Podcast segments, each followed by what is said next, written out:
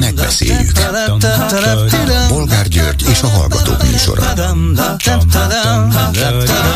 A műsor telefonszámai nulla hatvanegy, háromnyolcvanhét, nyolcvannégy, ötvenkettő és nulla hatvanegy, háromnyolcvanhét, nyolcvannégy, ötvenhárom.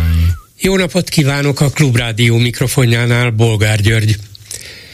Mai műsorunkban beszéljük meg, hogy miközben régió szokás szerint boldog új évet kívánunk egymásnak, vajon a magánéletünkön kívül, mert abban azért mindenki reménykedhet, hogy lesz valami boldogság, a közéletben remélhető-e, várható-e számunkra valamilyen boldognak minősíthető fejlemény? És ha igen, akkor vajon mi lehet az? Mi boldogíthat bennünket az Orbán rendszer tizennegyedik évében? Ide köthető az a kérdésem is, amire hetek óta próbálok választ keresni, hogy nincs mit tenni. Ez a rezsim addig marad itt, ameddig csak akar. Mi a véleményük aztán arról, hogy a kormány új módszerrel próbálja kinyírni Karácsony Gergelyt? Ezúttal azzal, hogy márciustól megszünteti a Budapest bérletet, és ezzel megszűnik a főváros és az elővárosok összehangolt tömegközlekedése. Eljuthatunk odáig, hogy emiatt ritkában járnak majd a hívek, Budapesten belül nem vesznek föl utast, az eddig mindenhol megálló volánbuszok, megszűnik a bé ká ká által biztosított közös utastájékoztatás, közös menetrend, forgalomirányítás, vagy ahogy a Városi és Elővárosi Közlekedési Egyesület vezetője írja Facebook oldalán, megtörténhet az is, hogy kasza kiegyenesedik, bicska a zsebben kinyílik. János, a közlemény szerint te döntöttél, átlépted a vörös vonalat, mehetsz vissza a balettba ugrálni, meg a lovaidhoz az istállóba. A MÁV csoport komplett vezetése is elmehet melegebb éghajlatra, havi öt millióból plusz jut is, telik is. Átok, írja Dorner Lajos. Hát elég kemény szavak, és valóban mi történik, és miért történik? Vajon így akarja a kormány valamilyen módon ráúszítani a népharagot Karácsony Gergelyre? És végül mit szólnak ahhoz, hogy órák alatt végig söpört az álhír a magyar médiában arról, hogy Erdő Péter a legesélyesebb utódja Ferenc pápának. Az á té vé honlapja tálalta így a hírt, egy befolyásos vatikáni lapra hivatkozva, amelyről azonban hamar kiderült, hogy nem is vatikáni, hanem olasz, nem is befolyásos és jól tájékozott vatikáni ügyekben, hanem csupán egy olasz idegenforgalmi portál, amely úgy latolgatta az esélyeket, hogy á bé cé sorrendben megemlített nyolc bíborost, és közülük lett az első, igen, az á bé cé szerint Erdő Péter. De gondolkodjunk el azon, hogy tényleg mi lenne, ha őt választanák Ferenc pápa utódjául, majd ki tudja mikor. Telefonszámaink még egyszer háromnyolcvanhét, nyolcvannégy, ötvenkettő és háromnyolcvanhét, nyolcvannégy, ötvenhárom. Halló, jó napot kívánok! Halló, üdvözlöm és a hallgatókat! Parancsoljon! Na, szóval álhírekben erős a magyar társadalom, minden terhét azonnal végig söpör. Egyébként meg, meglepődnék, hogyha a magyar katolikus rendből jön neki a pápának a utódja, ahogy viselkednek a magyar szegényekkel, a migránsokkal, vagy bármilyen esetekkel, az eléggé messze van attól, a pápa hirdet. Nem hiszem, hogy Magyarországon lenne pont a példaképe a, a Vatikánnak, akit szívesen látna a saját uh, vezetőségében. Nézze, ebben van valami, de tudja, hogy ez is hatalmi kérdés, még egy, még egy ilyen szent helyen is, mint a Vatikán. Különböző országok, különböző befolyásos gyülekezeteinek, befolyásos vagy kevésbé befolyásos vezetői megpróbálnak valaki olyat választani, aki az egyiket se sérti túlságosan, a másiknak sem ad túl nagy előnyt, túl nagy befolyást, szóval lehet, hogy ilyenkor a kompromisszum végül kiköt egy kis ország, nem túl jelentős, de éppen ezért talán sokak által befolyásolható, tónak vélt vezetőjénél, és ehhez Erdő Péternek ugye sok évtizednyi tapasztalata van, szóval azt mondhatják, hogy európai is, de nem olasz, nem is nyugat-európai, hanem egy kis közép-európai ország, de nincs mögötte több tízmilliónyi hívő, hanem csak pár millió, és az is csökkenőben van, szóval rengeteg ilyen egyéb, és biztos személyes szimpátiák és antipátiák mozgatnak dolgokat. Na mindegy, szóval mondom, hogy álhírekben erős a magyar társadalom sajnos. Igen, hát főleg egy de ilyen ami... gondatlanul bedobott álhír, mert olyan jól hangzik, nyilván mindenki ráklikkel, rákattint, hogy hű, tényleg, mitől, miért, és utána se néz, míg aztán a telex utána nézett. Igen. A másik, amiért telefonáltam, hogy az, hogy a Fidesz most káosz kelt Budapesten, ez neki nem egy régi, nem egy új uh, stratégia, ezt már régen csinálja, amikor ellenzékbe került kétezer-kettőben, azzal kezdte, hogy ott tett keresztbe, ahol tudott, aztán kétezer-hattal, mint a kormány, az akkori kormány kisebbségbe került, hogy ott szakadt az akkori kormány, kisebbségi kormány lett, és a Fidesz mindig kivonult, minden törvényt megakasztott, semmit nem szavazott, meg épp rendeltekkel lehetett csak kormányozni, és az volt a stratégiájuk kétezer-hét nyolc kilencben, minél rosszabb az országnak, annál jobb a Fidesznek, mert akkor majd ők jönnek. Tehát a Fidesz bármikor feláldozza az országot, a hazát, meg ezt a népet a saját hatalmi törekvéseiért, Budapest sem lesz különb, nyugodtan megcsinálja maga káoszát, és nekik van elég pénzük, hogy minden YouTube hirdetés, minden Facebook hirdetés, és mindent megvegyen erőből beterítve a teljes internet, hogy ezért a karácsony a hibás, ők semmiről nem tehetnek. Igen, még valószínű. Ez is megtörténhet, mert ugye látszik, illetve tudni lehet, ha valaki egy kicsit odafigyel, hogy ez a kormány döntése, vagy a kormány döntése lesz. E pillanatban úgy látszik, hogy ez végleges. Ezt nem lehet rátolni karácsonyra, bár például Vitézy Dávid azt mondja, hogy miután a főpolgármesternek és az illetékes miniszternek kell megállapodnia, ezért ez közös felelősség. Hát Hogyne, hát persze, hogy közös felelősség. Ha az egyik, nevezetesen a közlekedési miniszter nem akar megállapodni, felrúgja a megállapodást, akkor miért közös felelősség? De már ebből is látszik, hogyha a Fidesz akarja, akkor összpontosított propagandával azt mondhatja, hogy hát egy ilyen emberre, mint a Karácsony, nem bízhatunk semmit, ezért kellett ezt az egészet megszüntetni, de majd, ha új vezetés lesz, akkor, akkor minden könnyebb lesz. Fidesznek sem is a drága hatalom, amiért születtem a magyar nép. Egyébként visszatérve, hogy mit van mit tenni, én már rég nem a Fidesz ellen küzdök, vagy a Fideszre haragszom, én igazából az ellenzéki képviselők irányába próbálok utat találni, velük kommunikálni, velük üzenni, hogy mit csináljanak, mert tőlük várnám, hogy engem képviseljenek. A Fidesz nyilván teszi azt, ami a saját érdeke, de hogy az ellenzéki képviselők nem teszik, ami a dolguk, amiért én fizetem őket, hogy engem képviseljenek, Vég, végtelenül felháborító. Na most Törekek akkor játsszuk el, játsszuk el, hogy én a, az ön választókerületében lehet, hogy nem vagyok ellenzéki képviselő, mert nem tudom, hogy ott ki nyert a legutóbbi választáson, de én vagyok az ellenzék várható jelöltje, akár önkormányzati választáson, akár majd a majdani országgyűlésén, tehát bennem bízik, azt mondja Bolgár úr. Hát miért nem csinálja, csinálják ezt vagy azt? Mit mondana? Mit javasolna? Mit kérne tőlem?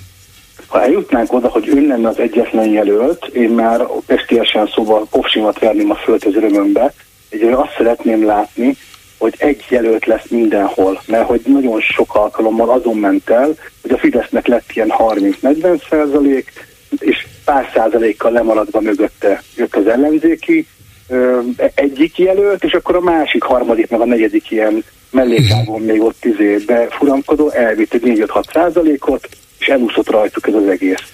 Tehát, hogy a, a nulladik lépésem az az lenne, hogy mindegyik pártot tájékoztatnám, hogy vagy egy jelöltet tesznek a körzetembe, vagy el sem megyek szavazni, mert különben csak kidobott szavazat az enyém. Uh-huh. Tehát akkor csak majomot csináltak belőlem, és, és hülyére vettek idén is, mint korábban is. Jó, rendben, elintézzük, én leszek az egyetlen jelölt, higgye el, de így is lesz, stb. De Úgy akkor, jól, akkor mit mondana, hogy mi, mit várna el tőlem, hogy mit csináljak? Tegyük föl, hogy nyerünk legközelebb kétezer-huszonban, Bolgár úr, én olyan Magyarországot várok önöktől, hogy miért? Hát egyértelmű, transzparens és tehát, hogy kommunikálja, az, az, csináljon valamilyen olyan média felületet, ez akár a kerületi tévé, minden kerületnek van tévéje. Nem látom, hogy az ellenzéki kerületek ezt a médiát használnak. Az ellenzéki van, újság, van, az van ellenzéki ilyen, azért használnak ilyet. Van, van, van ellenzéki vezetésű kerületekben van, használják, de az óhatatlanul egy szűk körhöz jut csak el. Én azt mondom, hogy ha kommunikálnak, transzparensek, és teszik a dolgokat, és nem marakodnak, akkor, akkor tudják vezetni a várost. Tehát például nézem Márki-Zay Péternek is, ahogy vezeti a várost, megnézem a belvárosnak, azt hiszem a nyolcadik vagy kilencedik kerületét vette át a... Mind a kettőt, nyolcadikat PIKÓ, kilencediket Baranyi Krisztina. PIKÓ urat szoktam még figyelni, hogy miket csinál, és rendre elmondják, hogy mindenféle elvonások és megszorítások, megszorítások ellenére is képesek működtetni a város, mert kettős pont, itt nem lopnak, ott nem lopnak, ezzel kevesebbet költenek, ezt a csalást visszavették, és ennek a nagyon transzparens kommunikálás, hogy kevesebbet lopnak, jobban üzemeltetnek, szerintem ez, hogy megmutatják, hogy dolgoznak és csinálják. Ezeket a jó kerületi példákat, ha megcsinálnák mindenhol, szerintem az lenne nagyon-nagyon-nagyon üdvözítő. Uh-huh. Jó, hát kezdetnek rendben egy közös jelölt, és szerezzék meg azokat a média felületeket, amelyeken keresztül elmondhatják, hogy mit csinálnak, vagy mit csinálnának másképp. Így van, és hogyha ezt a kettőt megteszik, illetve utána teszik a napi munkájukat, vagy kormányozzák a kerületet, akkor igazából mindent megtettek, amit tehettek, és nagyon hálás lennék nekik. De mondom, amíg nem jutunk, egy jelölt van mindenhol, addig, addig én azon töprengek, hogy komolyan mondom, nem megyek el szavazni, és nem válaszok egyikre se. És még az Európai Uniós választásra sem megyek el, mert értem, hogy törekednek ki az é u-ba, mert az Orbán nem tudja elvenni a pénzüket, az önkormányzatból visszaveszi a pénzeket, a frakcióból visszaveszi a pénzeket, itt-ott bírságolja a pártokat, aki az é u-ba végre kijut a zsíros bödönhöz, ő megkapja a magas fizetését, azt az Orbán nem tudja elvenni, ráadásul az adómentes, mert az é u-nak dolgozó alkalmazottak nem, nem, nem adóznak semmelyik államnak, hisz nem tartoznak egy konkrét államhoz sem. Tehát értem, hogy menekülnek oda, de hogy itt végezzék le a munkájukat, itt van, itt millió választó számít rájuk. Dolgozzanak, értünk. Értem, és köszönöm szépen, minden jót, viszonthallásra. Minden jót. A telefonnál pedig Gábor György vallásfilozófus, egyetemi tanár. Szervusz, Gyuri! Szervusz, köszöntöm a hallgatókat! Hát játszunk el a gondolattal, mert volt egy olyan fél nap, amíg a magyar média azt hitte, vagy elhitte, hogy van valami abban a később teljes egyértelműséggel bebizonyosodott álhírben, hogy Erdő Péter lehet a legesélyesebb utódja Ferenc pápának, mert ugye ezt bírta az a t v pont hu közölni, de a lényeg az, hogy nem, ebből lényegében semmi nem igaz, csak felsoroltak néhány nevet, akik esetleg szóba kerülnek, hogy hol, hogyan, miért, az egy másik kérdés, de, de azért időről időre valóban fölvetődik az ő neve, hogy lehet, hogy elég sokan tartják őt kellően kompromisszumkésznek, kellően, ha tetszik, semmilyennek, sem túl reformernek, sem túl konzervatívnak, végül is egy kis európai ország katolikus egyházának a vezető embere, lehet, hogy benne fognak megállapodni egy év múlva, öt év múlva, ki tudja. Szóval mi történne akkor, ha ez valóban így, így lenne? Szóval azzal kell kezdenem, hogy persze lehet, hogy úgy lesz, és persze lehet, hogy nem úgy lesz. Megjegyzem, Erdő Péter neve nem először merült fel, de az sem érdektelen, hogy hol, milyen közegben merült fel.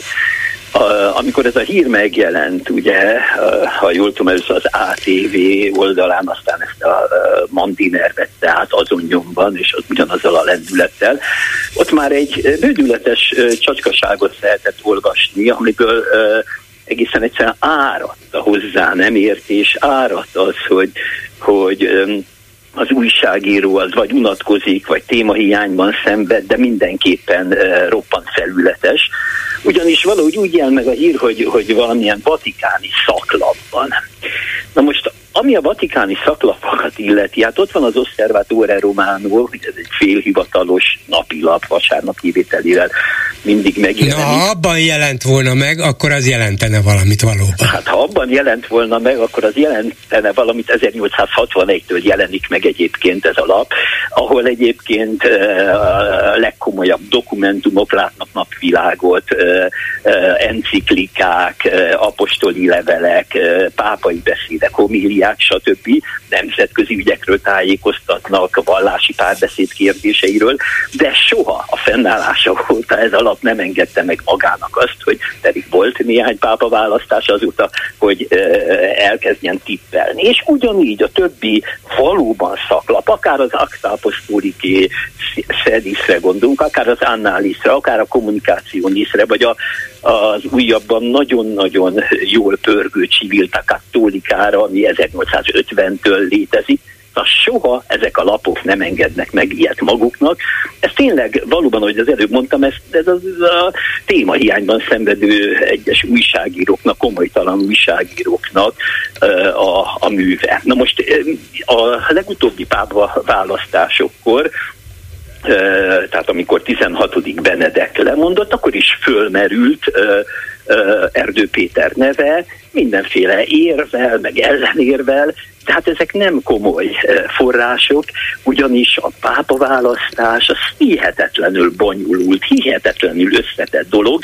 Ugye én megnéztem ezt a szaklapot, hát ez nem egy szaklap természetesen. Nem, hát valami. Ez egy sima idegenforgalmi portál. Sima. Így van, pontosan, egészen pontosan, ahol persze lehet tippelni, hát miért ne minden, ki lesz a... Ja, a nemzeti a... sportban is lehetne tippelni. Erről van szó, ki lesz a jövő évi spanyol, vagy angol, vagy bármilyen bajnok, sőt, még fogadni is lehet ezekre, de semmilyen súlya nincs ezeknek. Abszolút e, súlytalan dolgok ezek. Még egyszer mondom, egyedül a, a, ezeknek az újságíróknak a felületességéről árulkodik mindez. Egyébként maga ez a lap is beszámol több e, olyan lehetséges e, pápa jelöltről, például Pietro Parolinról, aki egyébként fiatalabb Erdő Péternél, ő azt hiszem, ugye talán még nincs is hetven éves, hatvannyolc év körül van, aki egyébként az államtitkár, tehát ilyen, igen magas pozícióban van, a pápa után a második legmagasabb pozícióban van, aki kiváló diplomata egyébként, és például volt már arra példa, hogy államtitkárból, vatikáni államtitkárból lett pápa, tizenkettedik Piusnál ez történt. Aztán sok név szerepel még ott, ugye ott van Christoph Schönborn, bécsi érsek neve is, aki szintén többször felmerült már, ő egy inkább mondhatjuk, hogy egy állandó favorit, rendkívül intelligens, rendkívül uh, toleráns, párbeszédre nyitott reformszellemű uh, érsekről van szó, de például felmerült Robert Sarah neve is, ő egy konzervatív, Ferenc pápának talán a legnagyobb uh, ellenfele, aki egy könyvet is kiadott, egyébként uh, az emeritus uh, tizenhatodik Benedek pápával együtt, amiben Ferenc pápának uh, nagyon komoly bírálatát írták meg. És még sorolhatnám, ott van Matteo Zuppi, aki egy egészen fiatal hatvanhét éves olasz, az olasz püspöki konferencia vezetője. Szóval nagyon sok név merül fel, de a dolog az nem így dől el. Ugye Erdő Péternél például elhangzott az, mint érv, hogy fiatal. Valóban a bíborosi uh, kollégiumon belül, a maga hetvenegy évével Erdő Péter fiatalnak számít, bár vannak, hogy itt az előbb mondtam, nála még fiatalabbak is, de ez nem biztos, hogy előny. Tehát uh, éppen a, a legutóbbi pápaválasztásnál, uh, Ferenc pápa megválasztásánál hangzott el az, hogy vannak kifejezetten olyan vatikáni körök, amelyek nem szeretik, ha túl fiatal a pápa, mert sosem lehet tudni, nem lehet tudni, hogy mennyi, mit, milyen, mit fog képviselni. És ráadásul hát, itt marad velünk húsz-huszonöt évig, mi van akkor? Erről van szó, egészen pontosan erről van szó. Tehát ez messze nem meghatározó szempont. Vagy mondok még egyet.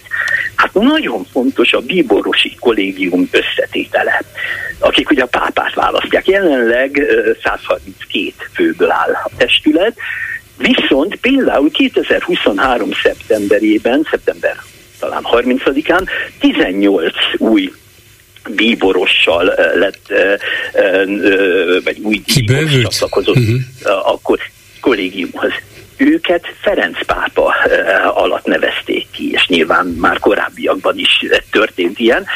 Ez már egy egészen másfajta, vagy inkább úgy mondanám, hogy a Ferenc pápa szellemiségét tükröző ö, állapot, és ez egyébként teljesen természetes, ez minden korábbi pápa esetében így volt, tehát ezen nem kell csodálkozni. Vagyis hát azt is meg kell nézni, ha már komolyan gondolkodunk ezen, hogy milyen ennek a bíborosi kollégiumnak a jelen. De szerintem az a, a magyar, még talán a hívőket sem érdekli, hát még a nem hívőket, szóval a katolikusokat sem biztos, hogy mindannyiukat érdekli az, hogy na most nem mindegy nekem ki a pápa, aztán majd kiderül például erről a Ferenc pápáról, hogy túl modern és még ráadásul demens is állítólag, és így tovább.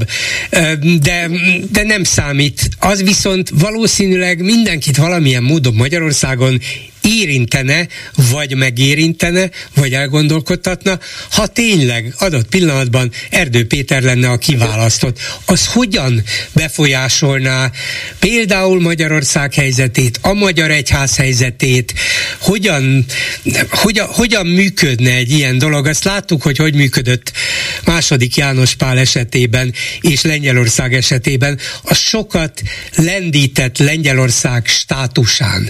Főleg egy olyan időszakban, amikor ezt valamiféle szembenállásként lehetett értelmezni a szovjet rendszerrel, ugye szemben.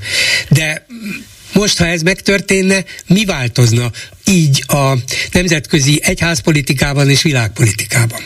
Ugye ez valóban nehéz persze ezt is kiszámítani. De ahogy mondtad, ez valóban így volt második János Pál esetében, de hát az egy egészen más történelmi korszak volt, ugye tulajdonképpen a, a, a, a kelet-európai ellenállás, a szovjet tömbbel való konfrontáció, ugye első nagy jelentős pillanatai voltak ezek, ahol egyébként a lengyel, hát a, ezt a lengyel történelmből, a lengyel a korabeli politikából pontosan tudjuk, a lengyel mozgásnak nagyon-nagyon erős szerepe volt, és ezért aztán az, hogy egy lengyel pápa került Szent Péter trónjára, ez különös jelentőséget kapott, különösen a rendszerváltó országok számára értelemszerűen. Ugye Argentínában már, amikor argentin pápa lett, jelenleg Ferenc pápáról van szó, ott ilyen értelemben kevesebb volt a közvetlen hatás, de olyan értelemben igen, hogy a, a, a katolicizmusnak a panorámája kitárult, kitárulkozott, és Ferenc pápa egyáltalán nem véletlen, sokkal nagyobb hangsúlyt helyez, vagy igen komoly hangsúlyt helyez az Európán kívüli világra, így például Latin Amerikára, az ottani mozgásokra, amiben még a, az úgynevezett felszabadítás teológia mozzanata is benne van. Tehát mindenképpen, azt szeretném csak mondani, hogy mindenképpen van ilyen hatás. Ugye Erdő Péter esetében, hát egyrészt, aki azért nagyon erősen kötődött második János Pálhoz, szellemiségéhez, ugye, na most második János Pál indította el a, az új evangelizációs mozgást, ez lehet szempont, hogy, hogy ez, az, ez az európai, ugye a nyugattal, a nyugati mondjuk szek, szekularizációval szemben, itt ezek a rendszerváltó országok, Lengyelország, Magyarország képviselhet egy ilyen új mozgást. Tehát ez például abszolút belefér ebbe a gondolkodásba. Mint ahogy az is belefér, hogy hát ugye szintén a politikai okokból fakadóan az orosz-magyar politikai viszony mindenképpen mondjuk ebben a vonatkozásban pozitívan hathat, mert hogy Erdő Péter amúgy is a, a, az ortodoxiának és a nyugati katolicizmusnak a közeledésében érdekelt. Tehát ilyen szempontok vannak, de aztán persze van olyan szempont, hogy Erdő Péter mondjuk erősen szemben áll sok olyan vonatkozás, vagy olyan, hogy is mondjam, a Ferenc pápától induló kezdeményezéssel, amely amely mondjuk talán kevésbé tűnik úgy, hogy hát az utódja lehetne. De még egyszer mondom, nagyon összetett a kép. Jó, akkor még úgy, kérdezek tőled egy még összetettebbet, de, de ráadásul olyat, amire nem is biztos, hogy egy vallásfilozófus, hanem egy mondjuk az Egyesült Államok elnökének nemzetbiztonsági tanácsadója, vagy vegyük ezt valami Európai Unió főbiztonsági tanácsadója, ilyen poszt nincs, gondolkodhatna el, vagy, de Orbán Viktor biztos.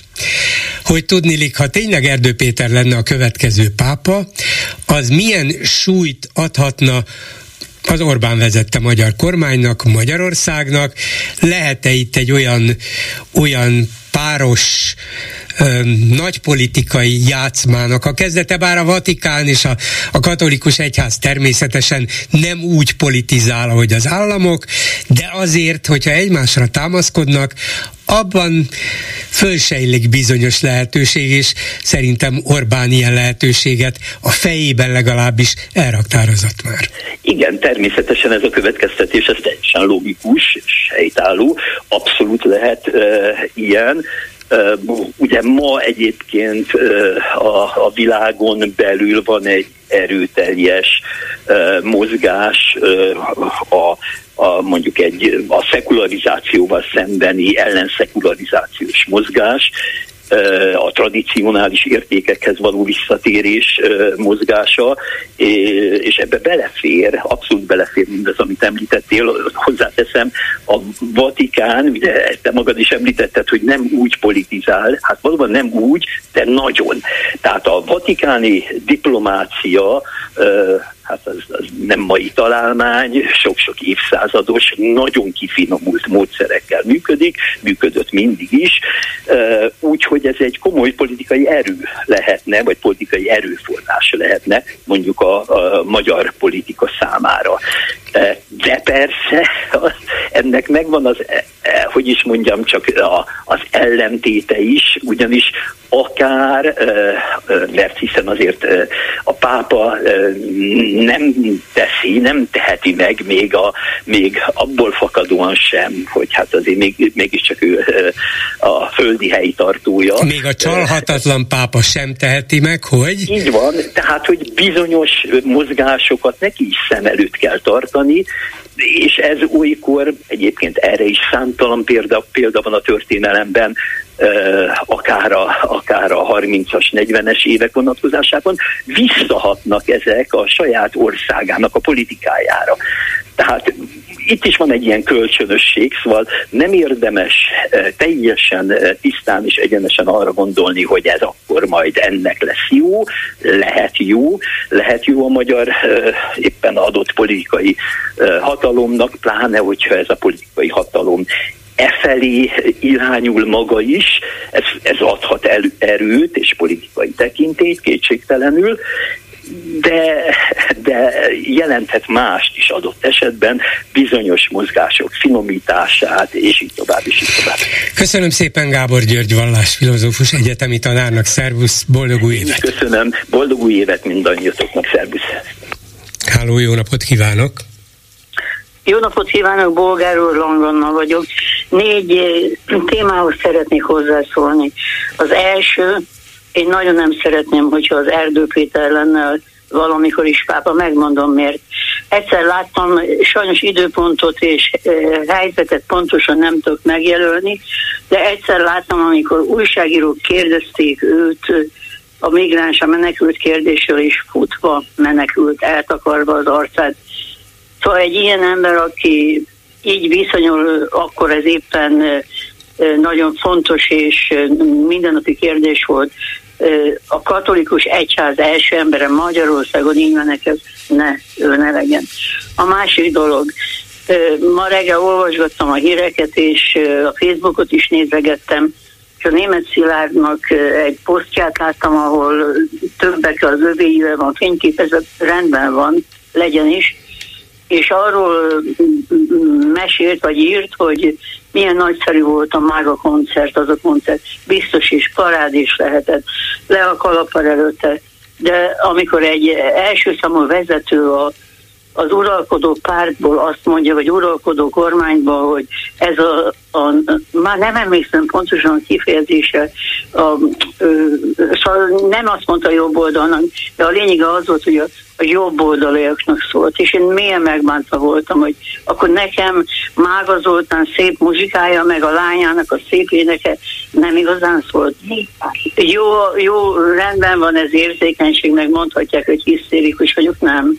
Ez bánt minket, nem csak engem, a baráti körömben is, és mindenütt, és úgy indul egy esztendő, hogy, hogy ilyenekkel kell találkoznunk, hogy kizárnak bennünket. Uh-huh. A, a következő dolog pedig, ami, amiről még szólni szeretnék, Bolgár úr, nekünk egy, ez most így lehet, hogy nagyon ünnepélyes, de legyen az, mert tényleg ünnepélyes.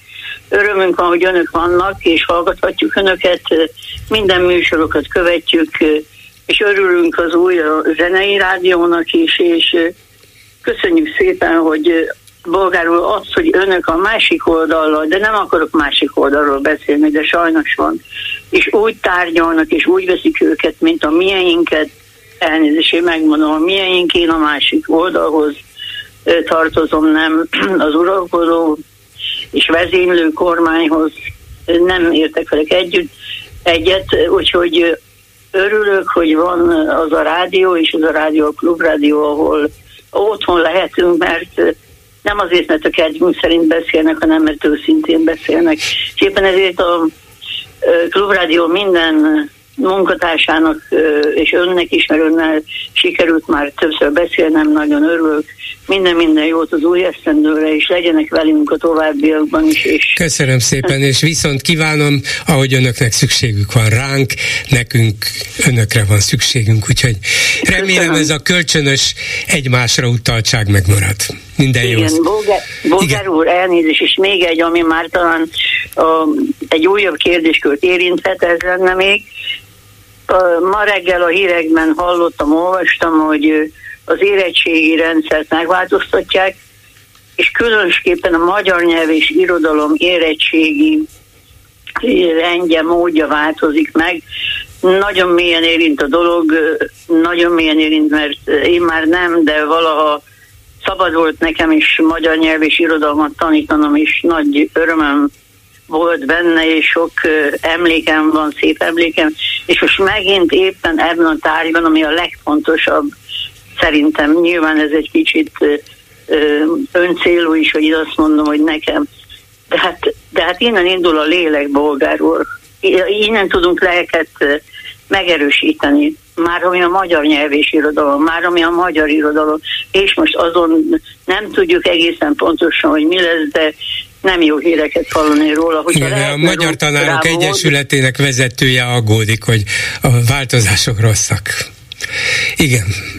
Én is hallottam. Ha lehetne rám ott, Bolgár úr, akkor legyen kedves műsorra venni, vagy nem tudom. Jó, jó, jó, jó, hogy megnézzük, hogy pontosan miről van szó. Igen, Igen. Köszönöm szépen, így lesz. És a befejezésül minden jót, és nagyon kedves kolléganőjének, Erdei Tündének minden jót kívánok, ha sikerült többet Többször beszélni, és ő is nagyon-nagyon kedves, és minden-minden jót. Minden Remélem, mindannyian kedvesek vagyunk. Köszönöm szépen, viszont hallásra. Köszönöm. Háló, jó napot kívánok! Háló, jó napot kívánok! Boda András vagyok. Parancsoljon, tessék!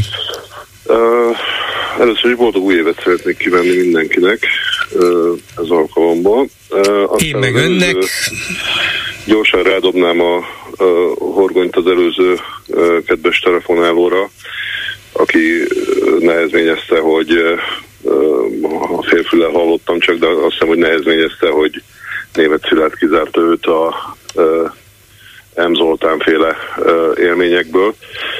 Uh, hangsúlytalanul szeretném mondani, és uh, nem megbántva senkinek az, az ízlését és semmi mását. Én ebben az esetben konkrétan nagyon-nagyon örülök, hogy uh, uh, orványunk és ártunk uh, kizárt engem ebből, a, ebből a, az élvezetből.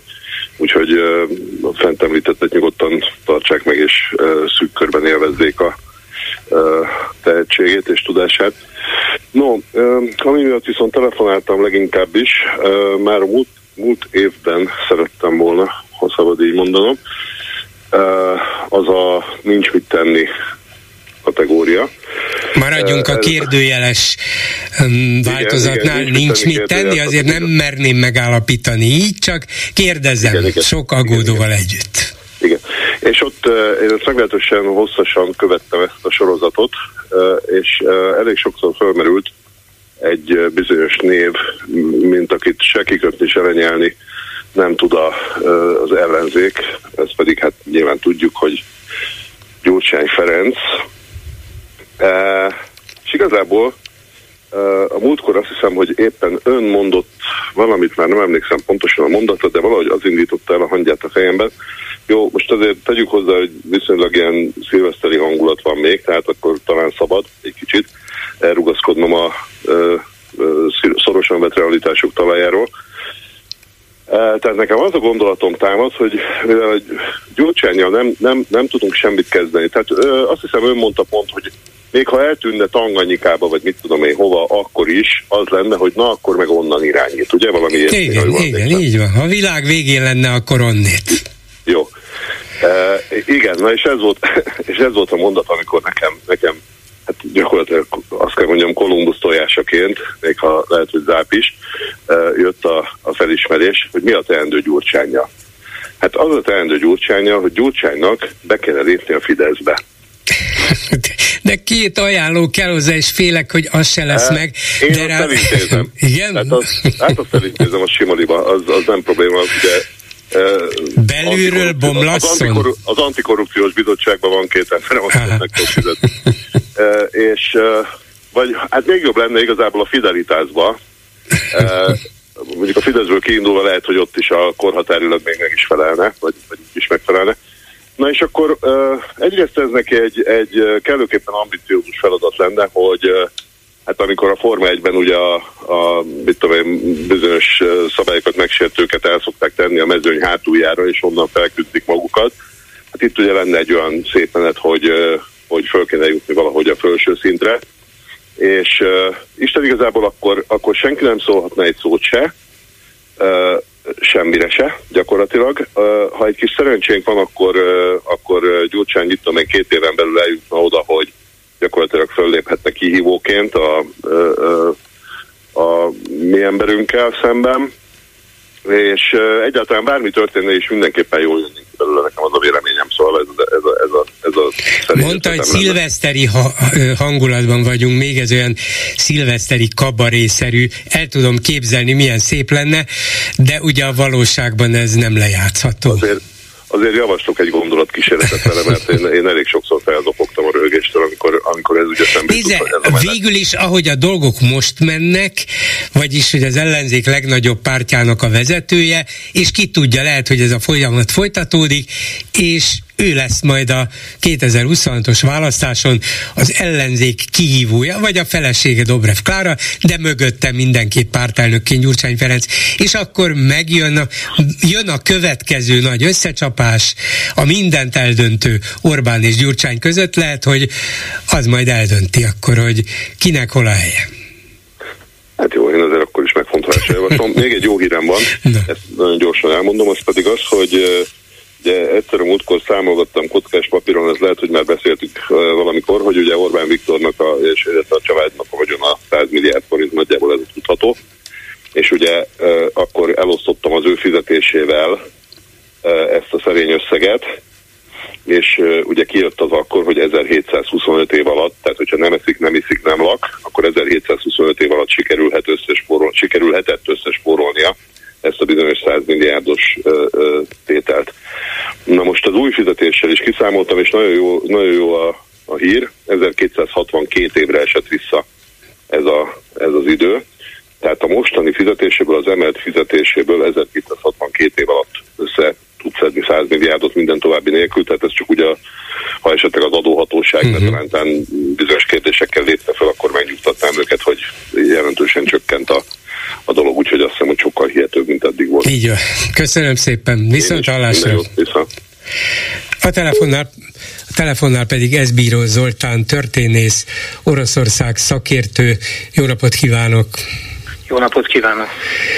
És hát Ukrajnával, az Ukrajnában folyó háborúval, Oroszországgal kapcsolatban teszem föl azt a kérdést, amit hetek óta feszegetek itt a magyarországi politikai helyzettel kapcsolatban, hogy tudnélik, nincs mit tenni. Lassan két éve folyik ez a háború, úgy látszik, hogy a csatatéren, a harctéren padhelyzet van, politikailag padhelyzet van, de semmi jót nem látunk kibontakozni, ha valamit, akkor, akkor valami rosszat. Szóval itt állunk, ülünk, figyelünk, jó, Magyarország nem döntő szereplő ebben, még ha Orbán Viktor annak akar is látszani, de nincs mit tenni. Hát azt gondolom, hogy lenne mit tenni, különösen abban az esetben, hogyha az ukránok továbbra is többségükben ezt a háborút folytatni akarják, mert nem csak meg akarják védeni területüket, hanem az elvesztett területeik nagy részét is vissza akarják szerezni. Tehát ha ők többségükben harcolni akarnak, akkor ahogy a háború korai szakaszában, úgy most is azt gondolom, hogy a nyugatnak politikai és erkölcsi kötelessége nagyon sok tekintetben továbbra is támogatni Ukrajnát, miközben látjuk, hogy ez a támogatás messze nem olyan mértékű, mint ami fenyegetné ezeknek a gazdaságoknak, ráadásul gazdag országú gazdaságának az erejét, működő képességét. Létezik a Kili Egyetemnek egy világgazdasági kutatóintézete, amelyik a háború elejétől nyomon követi, hogy az egyes országok, illetve az Európai Unió, illetve intézményei milyen mértékben támogatják Ukrajnát kétoldalú megállapodások keretében, illetve az é u ország az é u-n keresztül, és hát ebből a kimutatásból, amit legutoljára december elején frissítettek, az derül ki, hogy alig van néhány ország, amelyik a kétoldalú megállapodások keretében egy kicsivel is több, mint gé dé pének egy százalékával támogatná Ukrajnát, ami pedig az Egyesült Államokat illeti nulla egész három százalékával támogatta mindez idáig Ukrajnát, tehát egyáltalán nem arról van szó, hogy olyan fenyegető mértékű lenne az a teher, amit anyagi segítségként biztosít a nyugat. Ez az anyagi segítség, ez fegyverek szállítását, fegyverrendszerek szállítását, fűszerek szállítása mellett közvetlen pénzügyi segélyt, illetve humanitárius segélyt jelent. Tehát én azt gondolom, hogy ha ha az ukrán társadalom többsége kitart és folytatni akarja a háborút, akkor a nyugatnak nemhogy csökkenteni, hanem az eddigiekhez képest jelentősen növelni kellene. A igen, azt mondja, hogy kellene. De a kérdés igen. az, hogy a nyugati társadalmak és politikusok hajlandók-e erre, mert látjuk a növekvő apátiát, meg a növekvő ellenkezést, meg a növekvő populizmus, demagógiát, nacionalizmust. Szóval kellene, de megteszik-e? Hát egyelőre nem tetszik meg, és nagyon beszédes az az adat is, hogy kétezer-huszonhárom. augusztus eleje és október vége között a lekötött segélyek, tehát a bejelentett segélyek mértéke az kilencven százalékkal volt kisebb, mint egy évvel korábban a hasonló időszakban.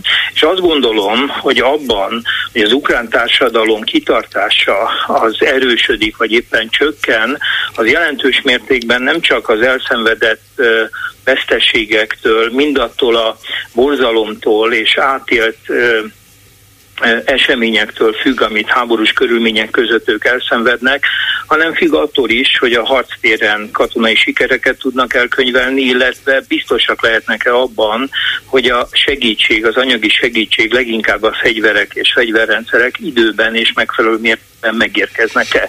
És ha nem érkeznek meg, és ezt a bizonytalanságot látják, akkor talán nem is olyan meglepő, hogy a Rating nevezetű ukrán közvénykutató intézet, ami talán egy hónappal ezelőtt újabb mérést hajtott végre, és az iránt érdeklődött, hogy területi engedmények árán az ukrán társadalom hajlandó lenne belemenni már fegyverszüneti megállapodásba, és szemben a huszonkettő végi adattal, amikor kilencven százalék körül volt azok aránya, akik hallani nem akartak semmiféle területi engedményről, ma már negyvennégy százalék, legalábbis a mérés szerint úgy gondolja, hogy lehet, hogy területi területi engedmények árán, de mégis csak fegyverszüneti megállapodást kellene kötni. Többségben vannak még mindig azok, negyvennyolc százalék, akik a háborút folytatnák, de hát nyilván a háborús borzalmak és a lankadó nyugati segítség, hát nyilván ezt a készletet is lesz, csökkenteni ez fogják. Lesz és hát a demokráciákban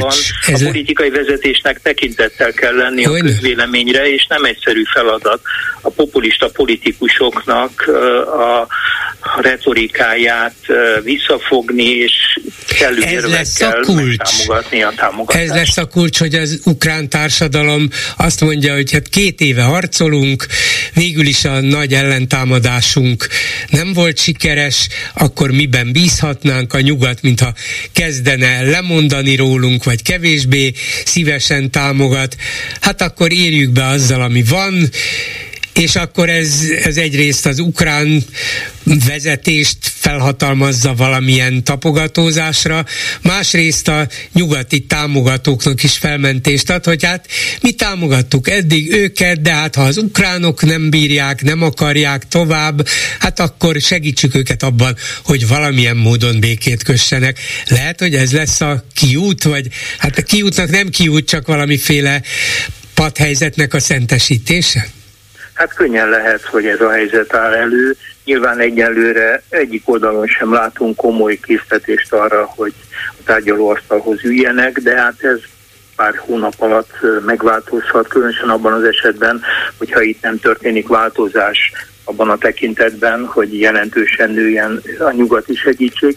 Könnyen elképzelhető, hogy akkor elindul mindkét oldalon, hát legalábbis ukrán oldalon kényszerűségből az a gondolkodás, hogy hát akkor próbáljuk meg legalább a e, egyelőre felügyeletünk alatt álló területeket megőrizni és egy megállapodást megkötni. De itt van egy másik probléma, hogy miután Oroszország Ukrajnával még a huszonkettes háború előtt öt nemzetközi megállapodásban rögzítette, hogy tiszteletben tartja Ukrajna területi épségét, határai sérthetetlenségét és szuverenitását, egy hatodik fegyverszüneti megállapodás mire lenne önmagában garancia.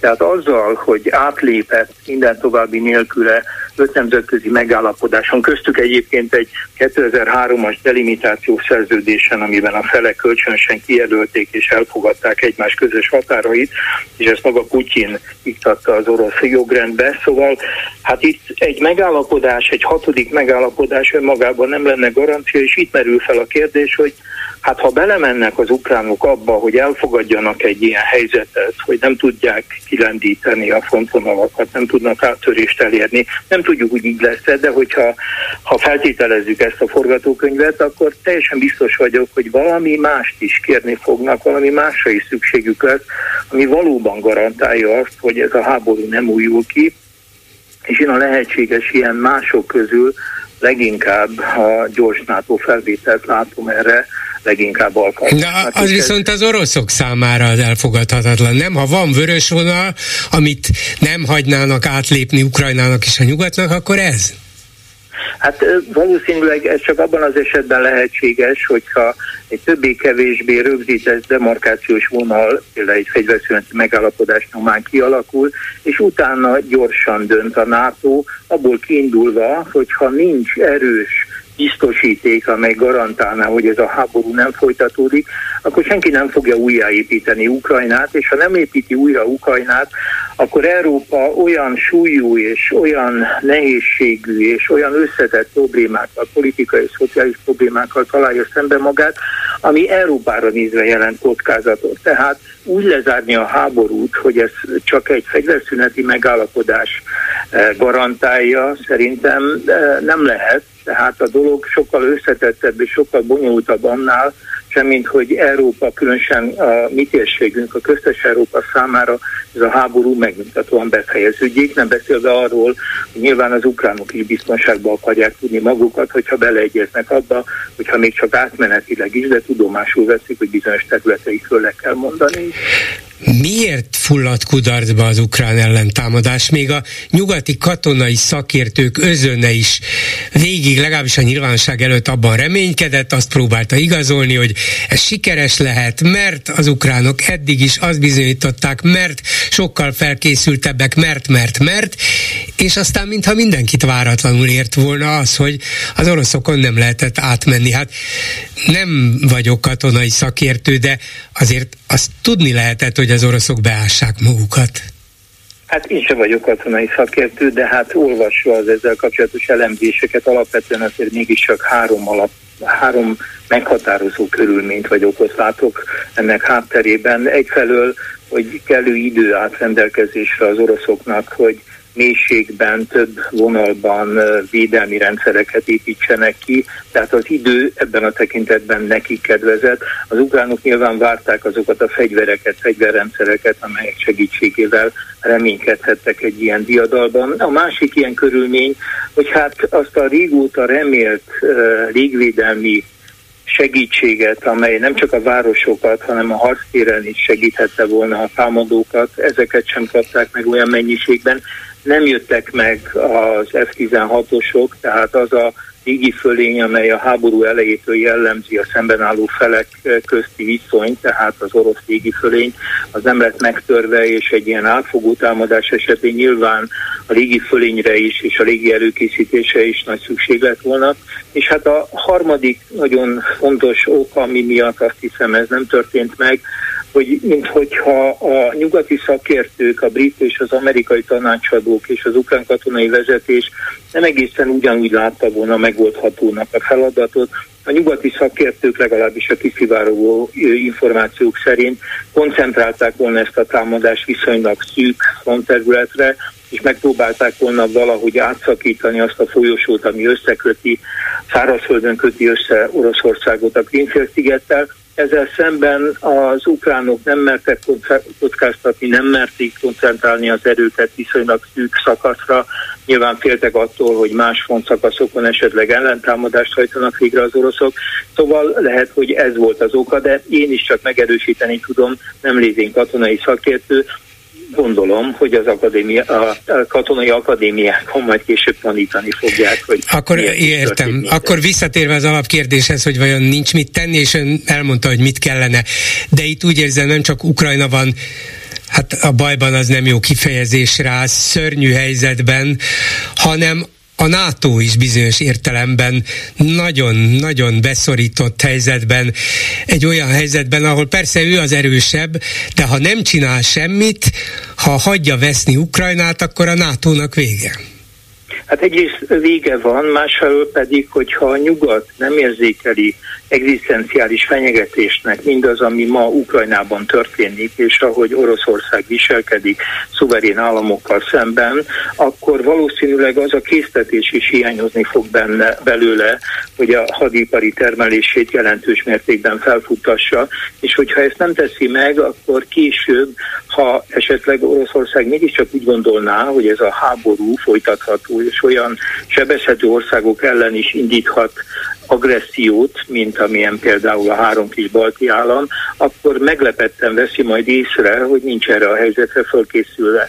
Tehát én azt gondolom, hogy át kéne érezni, hogy ez egzisztenciális fenyegetés nem csak Ukrajnára, hanem a nyugati világ egészére nézve, és ezt kellőképpen komolyan kellene venni, és erre fel kellene készülni. Nyilván a titkosszolgálatok, katonai elemzők és politikai elemzők, akik nagy része sokkal, de sokkal több információval rendelkezik, mint én, számokkal, adatokkal, a hadipari termelés, a hadipari kapacitás, katonai képességek összevetésével nyilván mélyen átgondolják és látják, hogy mi, mit jelent ebben a tekintetben, de én egy dologra szeretném a figyelmet felhívni, amit talán jobban ismerek, vagy jobban tájékozott vagyok, ez pedig az orosz társadalom, és amit ez a rezsim, a putyini rezsim tett ezzel a társadalommal, részben már a háború előtt is, és a háború óta. Hát ha mindazt meg lehet tenni egy társadalommal, mint amit megtesz a putyini rezsim huszonkettő februárja óta fokozódó ütemben, ami megtett,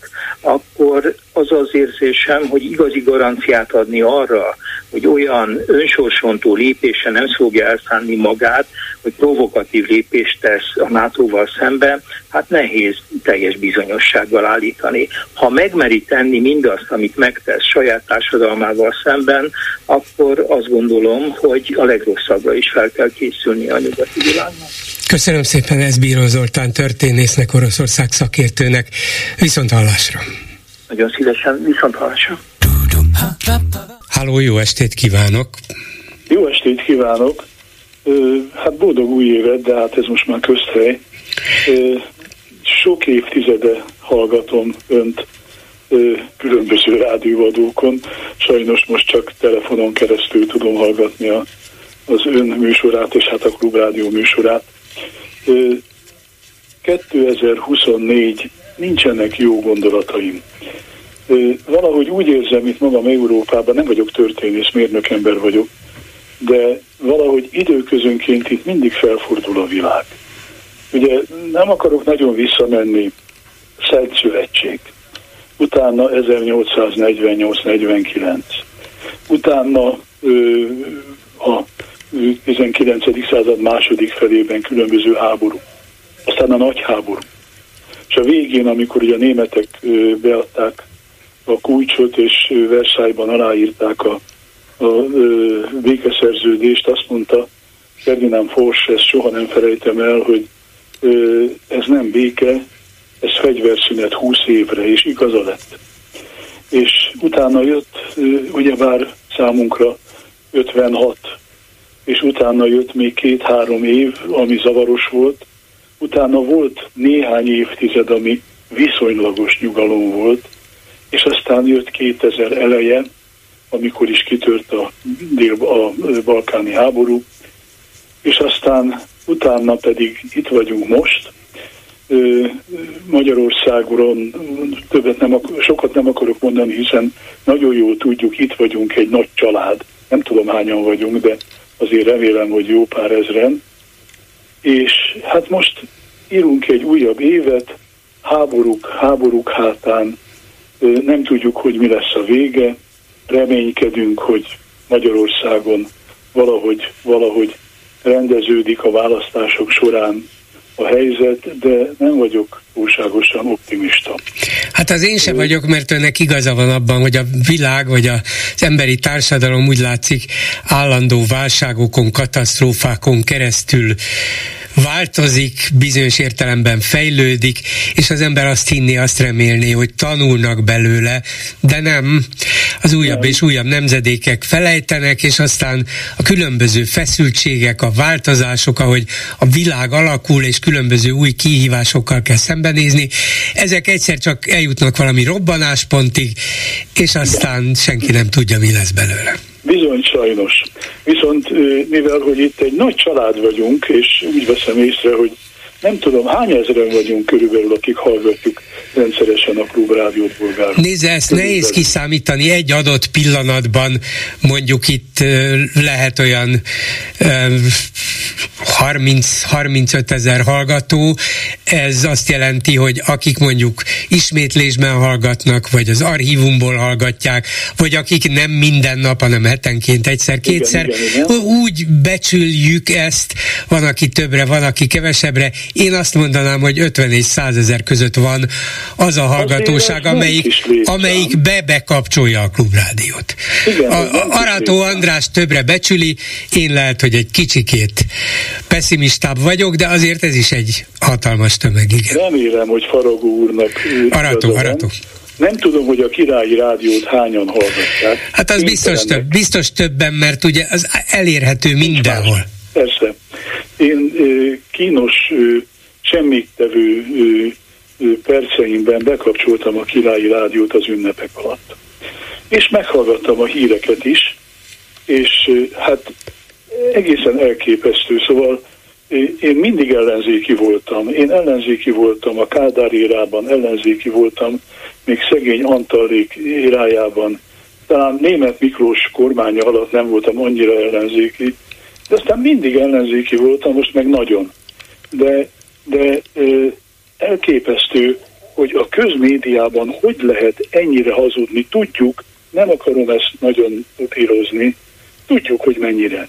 De az, hogy a hírekben arról beszélnek, hogy képzeljen el, hogy Lengyelországban, Lengyelországban, hogy a közmédiát, az, az állam közmédiáját, hogy, hogy mennyire befolyásolják, hogy el akarják venni az igazságot az emberektől, hogy micsoda disznóság, és nagyon reméljük, hogy most majd újabb választásokra kerül sor, mert nem sikerül elfogadni a költségvetést, és hogy képzeljem el, hogy micsoda borzalom is, perceken kezel keresztül erről beszélnek.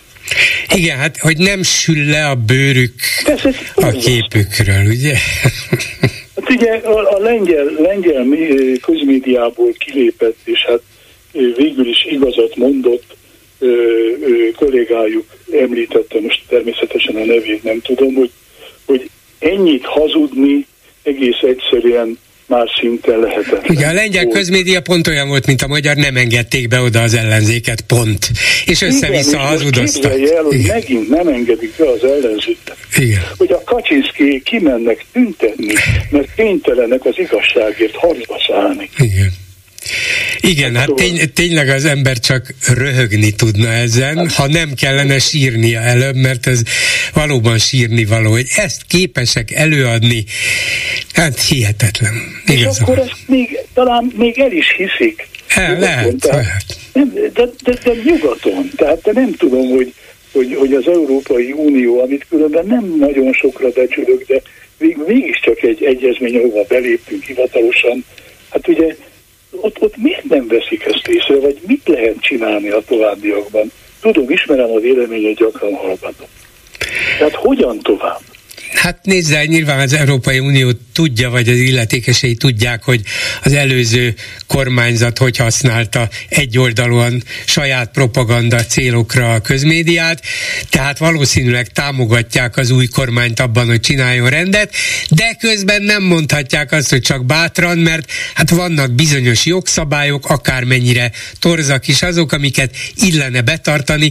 Nyilván igyekeznek szép csendben maradni, hogy hát ha elintézik azért rendben, és akkor nem kell beleszólnunk, mert nehéz, ha egyszer egy kormány úgy alakítja a jogszabályokat, hogy azokat éveken keresztül nem lehet majd megváltoztatni, akkor minden folyna tovább ugyanúgy, mint eddig, és a lengyel közmédia egy totálisan kormányellenes propaganda eszköz lenne közpénzen. Ami nyilvánvalóan abszurdum, tudják ezt az Unióban is, szerintem abban reménykednek, hogy valahogy ügyesen Tusk miniszterelnök ezt megoldja. Igen, hát párhuzamot nem lehet vonni Lengyelország és Magyarország között, erről már beszéltünk korábban, illetve hát beszélgettek korábban kollégáikkal. Nálunk lényegesen nehezebb a helyzet. Hát nálunk sokkal, igen, így van. És, remény, és reménytelen. Bolgár úr, több pozitív írt remélek, és nagyon remélem, hogy a későbbiekben is sokáig hallgathatjuk. Köszönöm szépen, és bízunk abban, hogy lesznek azért pozitív hírek is. Minden jót, boldog új évet, viszont hallásra! Szerencsét, minden jót! A telefonnál pedig Vásárjai Mária, szociológus. Szervusz, Marci! Szervusz, jó estét, boldog új évet! Viszont neked is, aki az Élet és Irodalom legutóbbi számában azt a kérdést tetted föl a cikke címében, hogy láttuk-e, hogy jön. Mármint, hogy jön ez a szörnyűség, ez a borzalom, ez, a, ez az autokratikus vezérállam, ami itt kialakult. Lehetett ezt látni? És egyrészt azt írtad, hogy igen, ezt már lehetett látni akár az első Orbán kormány alatt is, kilencvennyolc és kétezer-kettő alatt is, holott sokan erről mintha elfelejtkeznének, mint egy idealizálva azokat az állapotokat. Hát akkor egész jól működtek, és így tovább, de lehetett tudni, ha máskor nem, azért kétezer-tíz előtt. Szóval a te véleményed az, hogy hogyha Ha az értelmiség, ha a, a politikai elitek tudták volna azt, hogy mi van itt és mi várható itt, akkor, akkor talán másképp reagáltak volna, más csináltak volna kétezer-kettőtől napjainkig? Igen, én nekem az a véleményem, hogy az értelmiség jelentős része tudta, hogy mi történik.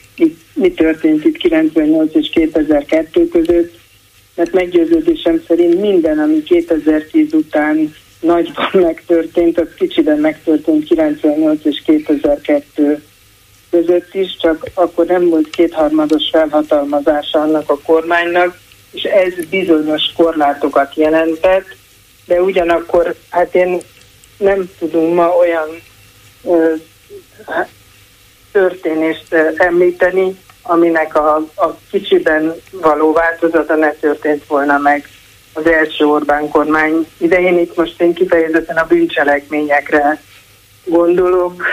Én nekem az az állításom, hogy az első Orbán kormány is egy bűnöző kormány volt.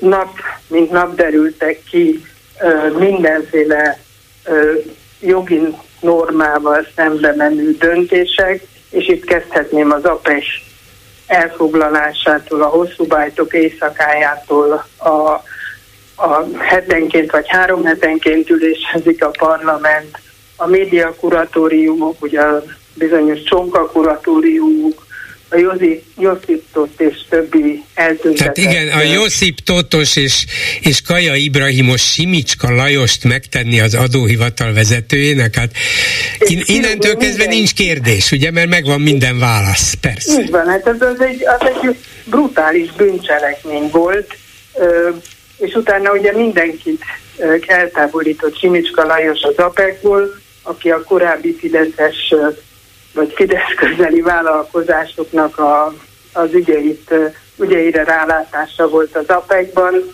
lecserélte az összes ö, felső vezetőt, és nyomozati jogkört adtak az APEC-nek. Tehát ö, azt gondolom, hogy egy abszolút bűnözőre bízták az egész magyar ö, adóhatóságot. De hát millió, tehát én tényleg azt gondolom, hogy nem Nem történik kétezer-tíz óta semmi olyasmi, amit nem lehetett pontosan látni abból, ahogy kilencvennyolc és kétezer-kettő között működött az Orbán kormány. A különbség csak az, hogy most megvolt a kétharmados többségük ahhoz, hogy a jogszabályokat az alkotmánytól kezdve megváltoztassák, így aztán minden kvázi törvényes lett. Így van, és én, én, én tényleg ma már azt gondolom, hogy ennek a Tehát, hogy az országnak a morális összeomlása az akkor következett be kétezer-kettő után, amikor, amikor semmiféle számonkérés nem történt. Tehát miközben négy évig folyamatosan ö, átéltük, hogy egy, tényleg egy bűnöző kormány irányítja az országot, utána jött az árokbetemetés, és szerintem a választók jelentős része akkor undorodott meg a politikától, és, és fordult el teljesen, amikor azt látta, hogy hát ugye a választók leváltották az Orbán kormányt pontosan ezek miatt, a történések miatt, és azért, mert akkor még a nyilvánosság sokkal jobban működött, és hát sokkal több mindenről tudtak az emberek, és miután a választók leválaszt, leváltották a kormányt, ezek után azt kellett látniuk, hogy semmiféle számonkérés, elszámoltatás, tehát semmiféle következménye nem volt annak, amit az előző négy évben végigéltünk. Igen, hát ezen most már nincs mit tenni. Fel tudja az ember hozni mentségül ugye Medgyessynek, hogy hát nyilván ő abban gondolkodott, hogy hát mégiscsak itt viszonylag frissen tanuljuk ezt a nyugati típusú demokráciát, hát ne kezdjünk el tizenkét év után, ugye a kilencvenes rendszerváltás után tizenkét évvel ne kezdjünk el valamiféle jogi leszámolást, mert az mintha túlságosan hasonlítana az előző rendszer politikai leszámolásaihoz, de ez valószínűleg, illetve nyilván félreértelmezése volt hát a helyzetnek. Én szerintem, ez, tehát ha valaki hatalomra kerül, akkor, akkor a hatalommal olyan szempontból is élni kell, hogy aki bűnöket követel, annak bűnhődnie kell függetlenül attól, hogy, hogy, hogy mennyi demokratikus hagyomány van, vagy gyakorlat. Tehát számomra erre nincs mentség, mert, mert tényleg úgy gondolom, hogy ha a repülős gizit ezer forint ellopásáért ö, le lehet tartóztatni, és ö, börtönbe lehet zárni, akkor azokat, akik milliárdokat ö, loptak el már akkor is, emlékezünk csak vissza Magyar Bálintnak a kétezer-egyes Szervezett Felvilág című írására, amit a tökéletesen modellezi azt, ami akkor történt, és kétezer-tíz után történt, tehát hogy itt egy maffia-szerűen működő a hatalom irányítja az országot. Ez kétezer-egyben a legnagyobb napilapban megjelentenek a, a részletes elemzése, és ezek után, ezek után nem számon kérni ezt, nem azért, mert bosszuszomjasak vagyunk, vagy vérgőzös a fejünk, hanem azért, mert úgy gondolom, hogy ez egy alapvető erkölcsi norma, hogy aki bűnt követ el, annak következményei kell, hogy legyenek. Méghozzá egy jogállamban, egy, egy liberális, demokratikus jogállamban következményei kellene, hogy legyenek, vagy kellett volna, hogy legyenek. De hát ez a vonat már, vagy ez a hajó már elment, és most ott vagyunk, hogy ahogy a cikked végén mondott, hogy Nem, nem, ezt már biztosan nem merik megtenni, ismételgetik a demokraták, amikor valamit csinálnak Orbánék, és eddig még mindent megmertek tenni, úgyhogy eljutsz odáig, hogy akár még az unióból való kilépést is meg fogják merni tenni, ha az érdekeik így kívánják. Tényleg ez a, ez a meggyőződésed, hogy nincs már semmiféle nemhogy erkölcsi, nemhogy politikai, hanem normális akadály sem, hogy... Ha, ha az... Vannak érdekek, amit uh, ugye azt valószínűsítjük, hogy nekik se érdekük, mert csak arról van szó, hogy nekik mi, tehát hogy ennek az országnak mi az érdeke, vagy a társadalomnak, az semmit nem nyom alatba. Tehát az, ha most áttekintjük, hogy mi minden történt itt, akár csak az elmúlt néhány évben, abból mindből az derül ki, hogy ebből, ami történt a cé e u elüldözésétől, az, hogy az uniós pénzeket nem, ö, nem kapjuk meg, és mit, tehát, hogy, hogy abszolút Magyarországról, vagy erről a társadalomról szólnak ezek a döntések, kizárólag ennek a hatalmi elitnek az érdekeiről. És ők azt fogják mérlegelni az é u-val kapcsolatban is, hogy, hogy milyen, nekik mi a jó abban, hogyha az é u tagjai vagyunk, és mi az, ami rossz, és amerre billen a mérleg, én úgy gondolom, hogy annak alapján fognak, mármint, hogy az ő személyes, önös érdekeik mit kívánnak. Van itt nekem egy jó néhány hete menő sorozatom, hogy nincs mit tenni, kérdezem néhány meghívott interjúalanytól, meg a hallgatóktól, mert annyira rátelepettek mindenre, annyira kisajátítottak mindent, annyira az ő kezükben van minden, hogy az ember teljesen bénultnak érzi magát. Még pofázni lehet valahol egy-két helyen, például itt, de ezen kívül sokat csinálni már nem lehet, vagy legalábbis a siker reményében nem igen lehet, gondolja sok ember. Szerinted van mit tenni, vagy lehet mit tenni, vagy lehet nem mit tenni? Hát én azt gondolom, hogy, hogy, hogy alapvetően egyrészt nem Magyarországon fog eldőlni az Orbán kormány sorsa, hanem hát mindenféle nemzetközi konstellációk szerint, és hát másrészt persze azt gondolom, hogy, hogy, hogy ellen kell állni, és kritizálni kell. De amit leginkább ma tenni lehetne szerintem, hogy valahogy közösségé szerveződjön az ellenzéki tábor, és, és hát ezek az ellenzéki pártok, amelyekkel szemben nekem sok kritikám van, és nyilván nekik is egymással szemben, de valahogy mégiscsak azt kéne elsőrendi szempontnak tartani, hogy hogy leváltani az Orbán kormányt, és én kifejezetten hát kontraproduktívnak tartom azt, amikor mondjuk nyilvánosan egymást szidalmazzák, sokszor egyébként nem, sokszor egyébként igazságtalanul, sokszor biztos igazuk van, de úgy gondolom, hogy ez nem csak azért baj, mert, mert hogy hát nyilván, ha, ha, de ha őszintén összefognak, mert ugye kétezer-kettőben is, vagy huszonkettőben szerintem az volt a legnagyobb baj, hogy az teljesen hiteltelen volt az az összefogás. Azt mindenki látta, hogy utálják egymást, és tulajdonképpen, mintha a fogukat húznák ki, úgy fognak össze. Nem hülyék az emberek, tehát látják, hogy ez egy hamis, hazug összefogás volt. Hát, hogy valahogy saját magukat is meggyőzik, hogy mindenkinek az az érdeke, hogy itt kialakuljon egy olyan politikai közösség, ami abban a minimumban meg tud állapodni, hogy mindennél fontosabb az, hogy megszabaduljunk ettől a Ak- a, igen, akkor ebből következik a, az utolsó kérdésem, nehéz kérdés, de ugye sokan azt mondják, még igazán jó és alapos elemzők is, és az Orbán rendszer kritikusai is, hogy elég abból, hogy folyton Orbánt és a rendszerét kritizáljuk, ezt már unják az emberek, azt kéne megmutatni, hogy az ellenzék milyen új Magyarországot fog felépíteni.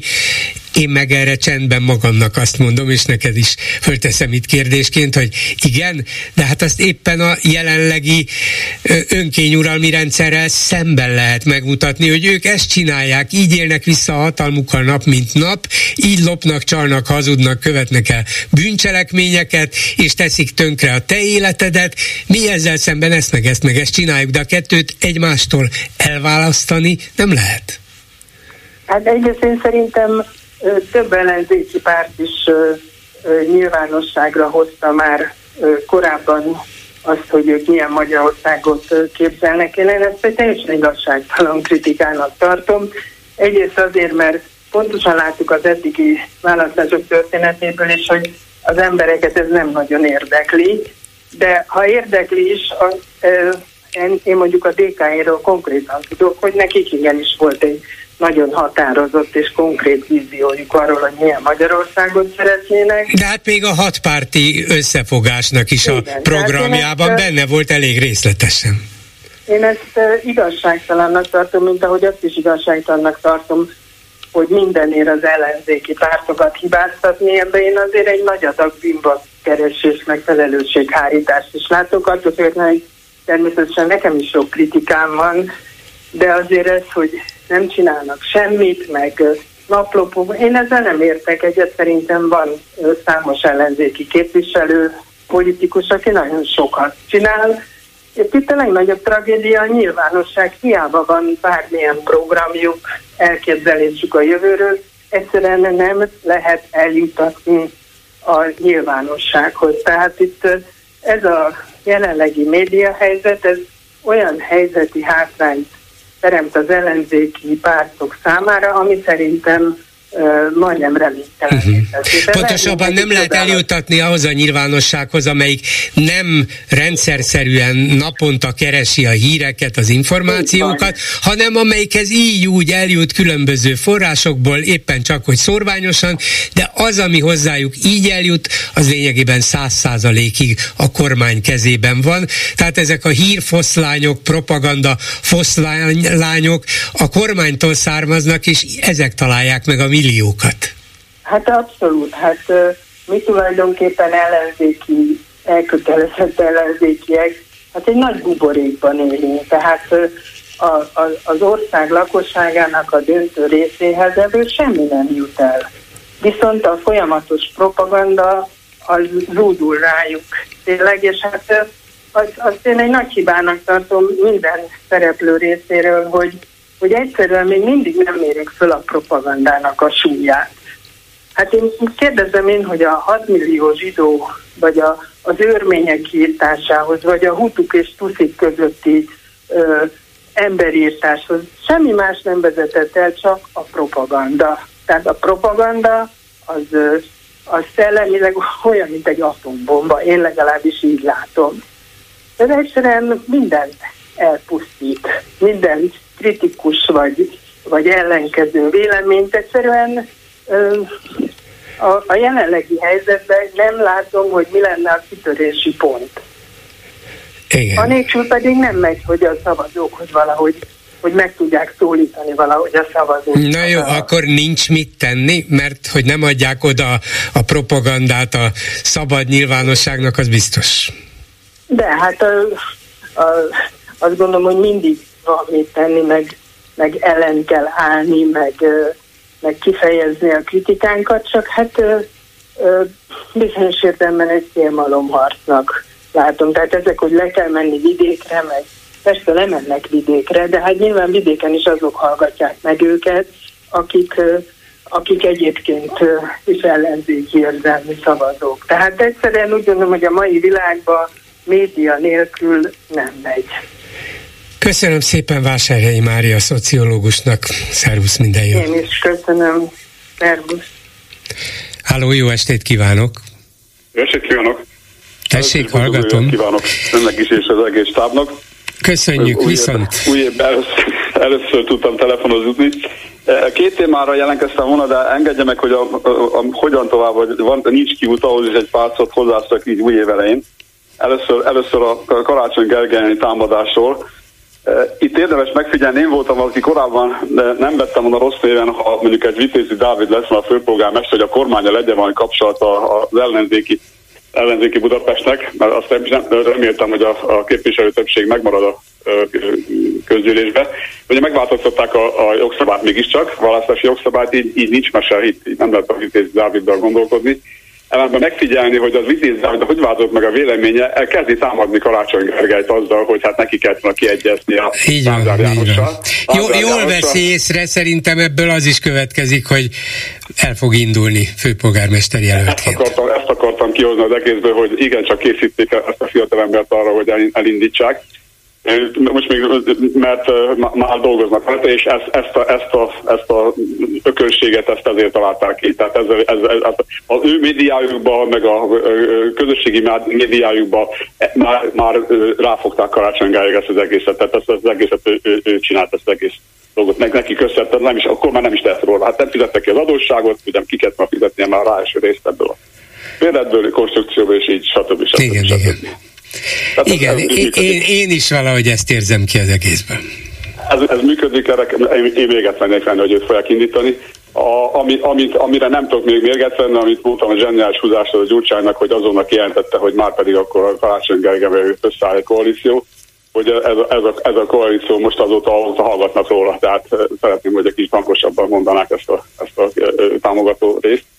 És lehet látni, hát már Facebookon is írogattam, hogy a, a, a Fidesznek már kialakult az a háttértábor a, a Mi Hazánkkal, a Jobbikkal, az el em pé-vel, a Kutyapárt, és itt ide számítom, amelyek ugye, ugye nem állnak be Karácsony Gergely mögé, azok már mind, mind a Fidesznek a, a hátsó feltáját segítik. Én a Kutyapártot kivenném ebből, nem, nem, mondom, hogy, nem mondom, hogy segíti Karácsonyt az, hogy, hogy ők az ellenzékkel sem közösködnek, vagy csak egy-két kivételes esetben, mert ez, ez hát megnehezíti a dolgot, de, de az biztos, hogy a Fidesszel nem fognak sehol sem, sehogy sem. Lehet, hogy az önálló indulásuk bizonyos helyeken... Az ugyanaz.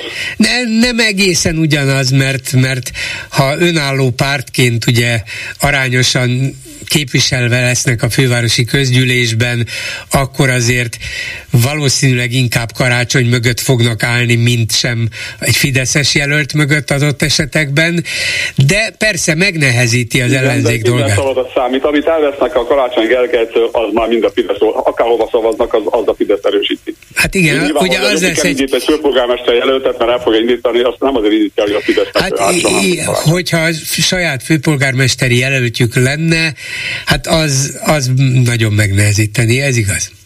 Igen, tehát, tehát ebben a dologban nagyon várom az ellenzék, a maradék ellenzéknek az összefogását, a Karácsony Gergelyt most már jól lenne, hogyha kicsit aktívabbak lennének és hangosabbak lennének, ezt majd meglátjuk. A másik az Erdő Péternek a kérdése, ezzel mindig az ember csak röhög rajta, de hát igazából ők ezt komolyan, tehát az ő saját táboruk ezt komolyan gondolják. Persze, hát el, biztos. El, elképzeljük azt, hogy meg, ide meghívták Ferenc pápát, Ferenc pápa eljött, ugye a szlovákokkal elment tavaly előtt három napra, mi hozzánk is eljött, és, és gyakorlatilag hát itt, itt már szinte ezt egyengedték, ezt, a, ezt, a, ezt az utat egyengedték egyfolytában, mert hát nyilvánvaló, hogy ha két Nobel-díjasa is van Orbán Viktornak, akikről semmi közel nincs, azon ki, hogy magyarok, semmi közül nincs hozzá. De már úgy a, állítja be, mint hogyha ez a, a saját kormányának a, a sikere volna.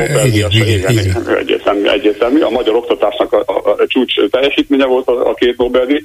A, a saját pápa az meg szintén egy óriási nagy dolog lenne az ő számára, és ezért, ezért mindent elkövet. Tehát itt pénzparipát fegyvert fog erre. Na de ebben nem tud beleszólni, az lehet, hogy itthon a propagandában igen, de azért a, a következő ez pápát elég. Valamikor, ki tudja hány év múlva, azért a világ bíborosai választják, de, bíborosi testet. Az is elég, tehát az ő tábornak szavazott tábor, az is elég, hogyha ezt a, ezt a vonalat viszi, hogy itt már pedig van esély, itt, itt, itt, itt, itt magyar pápa. És ez is, ez egy, is, ez is, az... ez is egy olyan, e, csak győzni lehet olyan szituáció, ez a win-win szituáció, hogy ha ő lesz, hát akkor hát látjátok, Orbán Viktor elérte, ha pedig nem ő lesz, akkor hát lenyomták a magyarokat. már igen. Megint pedig ez lett volna a legjobb. Szóval mindenképpen győztesen jön ki ebből, és ezért nyilván ez az itthoni propaganda is erre fog kimenni, biztos. Így van. A, a másik dolog, a, tehát a, a, amiről még szeretnék egy mondatot mondani most, hogy szóba került többször is, mindig elmondom, amikor önnel tudok beszélni, hogy a lengyel ellenzéknek a, a, az összefogása az minta lehet a magyarnak is, ilyen mondjuk, hogy Lengyelország más, meg Magyar, meg más a szituáció, más a választási rendszerük is, de a, a lengyel, ö, ott nagyon távol, egymástól nagyon távol álló pártokból, kis pártokból csináltak pártszövetségeket, és azok, azok, azok indultak. Hát a lengyelek megoldották ezt, pedig ők is nagyon helyzetben voltak, lengyel ellenzék, nagyon nehéz helyzetben volt. Igen, igen. És most pedig, most pedig a, médiát, a médiát is meg kell, a, a másik, másik, másik napon már a médiát elrendezték, hogy, hogy mit lehet csinálni ezzel a, ezzel a nem lehet elvenni a Fidesztől a médiát. Akármilyen kétharmadot is hoznak be, meg akármilyen kicsit győzelme lesz az ellenzéknek, akkor is megoldható a lengyel ellenzék, mint a, csak azt múltkor is elmondtam, hogy nekünk nincsen, nincsen Donald Tuskunk, ez ténykérdés, még jelenleg nincsen, talán addig nem is lesz. És még el szeretném, hogy, hogy, hogy milyen lehetőségei vannak a szegény magyar ellenzéknek. Én belegondoltam, hogy volt egy hozzászólt ilyen mérnök volt és történelmi visszatekint, én is mérnök vagyok tulajdonképpen, de azért azt, azt a magyar, magyar történelemben megnézzük, volt három olyan vagy négy olyan korszaka, amikor a legnagyobb ellenségben Ferenc Jóska lett. Amikor, amikor egy, amikor egy erőszakosan hatalomra került úriemberből kormányzó lett a vége fele, tehát a, a, a, a szeretett kormányzónk lett. És amikor, amikor egy, egy ötvenhatos gyilkosból meg Kádár apánk lett. És a, tehát a, a, a magyar népnek benne van ez a, a biztonság és, és a hosszú távú, a hosszú távú béke, békesség, ez benne van a magyar társadalomban. Talán azért, mert a középosztály mindig gyenge volt, tehát a polgári középosztály mindig gyenge volt Magyarországon. Hát igen, de, igen. De ami, ami, ami viszont a most jel, a jelenlegi Magyarország tényleg nagy csapás, de elmondom, mi az, mi az előny, hogy azért egy Mészáros Lőrinc az nem, nem Weiss-Manfréd. Hát ugye a Orderendszerben a szegény Weiss-Manfrédnek volt egy leggazdagabb magyar, de őnek olyan, olyan, olyan innováció és olyan, olyan termelőüzeme volt, amiben ugyan állami hadimegrendelésből gazdagodott meg, de minden, mindenre képes volt, és még szegény őtől, és mikor tizenkilencben volt, akkor min elvették, és abba betegedett bele. Tehát még őt, őt is így tudtak csinálni egy, egy ilyen rendszerváltást. Vagy csak azt akarom kinyögni, hogy lehet, hogy gyenge a mi jelenlegi politikai gazdasági viszony, tehát nem olyan erős, talán mint a Horthy rendszer, még annyira se erős. De az, unió, az uniós tagság mindent visz, tehát mindent helyrehoz. Orbánból nem lesz kormányzó, Orbánból nem lesz Kádárapánk, nem lesz Ferenc Jóska, mert a, a, az unió ebbe a dologba beleszól. Ez a, ez a, ez a remény nekem. Hát, bízunk benne, hogy így lesz. Köszönöm én szépen. szépen köszönöm. Viszont, Viszont hallásra. Halló, jó estét kívánok! Jó estét kívánok! Én inkább arról szeretnék mostan beszélni, a sok izgalmas történés jó és rossz mellett, hogy számtalanszor hallottuk már, hát a Klubrádióban elsősorban, meg hát olvasható is, hogy a politikai ellenfeleknek a nyelvezete, nem csak az erőforrás, de a nyelvezete is milyen hihetetlenül fontos. És amikor, halló? Itt vagyok.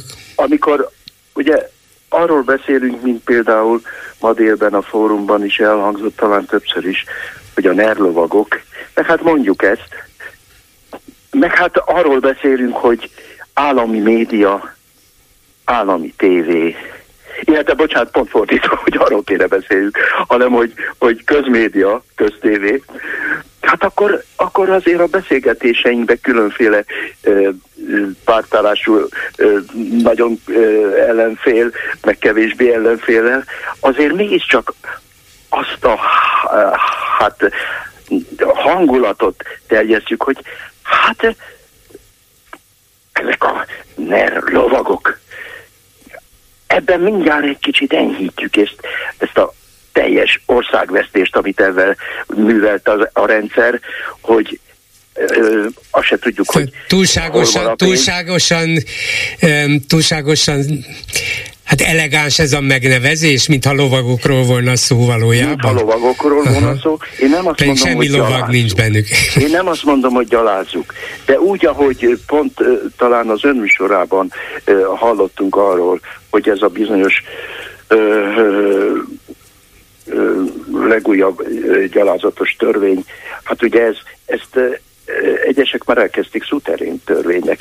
Hát lehet valami közbenső is, de, de ez a szuverenitás, ez megint olyan elegáns, ez megint ö, elhomályosít. Jó, hogy de igazából nem lehet négy ö, vagy kétoldalas ö, élet és tudománycikket elolvasni a nagy tömegeknek, ahova éppen ö, elérkezik az a nagyon olcsó ö, állami tévé műsor, és azt kénytelenek megnézni, hogyha van egy pár percük a sok gondjuk mellett. Tehát, ha a beszélgetéseinket úgy alakítjuk, és a, a, a saját médiában is erre vigyázunk, hát például most a, nem személyeskedés, de például megmondanám, én a Rózsa Péternek írtam is a e, műsorába, hát amikor olyan rettenetesen, e, e, nem is olyan régen, e, elmarasztalják a, az ellenzéket, biztosan van miért.